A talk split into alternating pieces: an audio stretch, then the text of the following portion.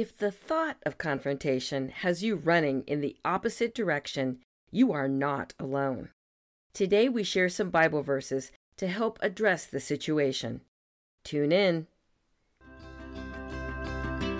Hello, and welcome to Momo 634, the daily podcast chock full of faith filled inspiration and motivation.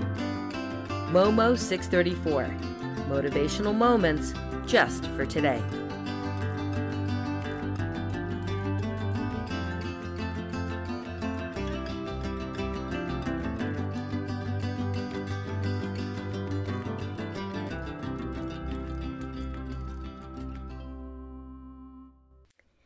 I may have mentioned a few times on this podcast that there's a relationship between OCD and avoidance behaviors. And maybe I hinted at the fact that I can't stand to have people upset with me or not like me. So it should come as no shock that I despise confrontation. But to avoid addressing a problem can be disastrous. Addressing an issue doesn't necessarily mean confrontation if done correctly. Matthew 18, 15 through 17, in Proscribing the Steps for Church Discipline, outlines some good steps for personal conflicts as well. If your brother sins against you, go and confront him privately. If he listens to you, you have won your brother over. But if he will not listen, Take one or two others along, so that every matter may be established by the testimony of two or three witnesses. If he refuses to listen to them, tell it to the church. And if he refuses to listen to even the church, regard him as you would a pagan or a tax collector. We tend to go blabbing to others first, or use air quotes around seeking advice from a friend when sometimes we really want to vent or prove that we're right.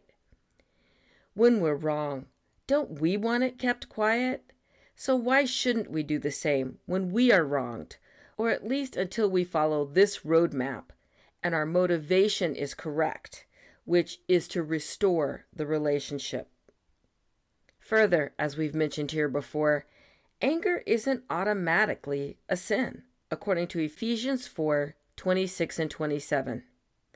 Be angry, yet do not sin. Do not let the sun set upon your anger, and do not give the devil a foothold. Remember that the goal is to be at peace with all.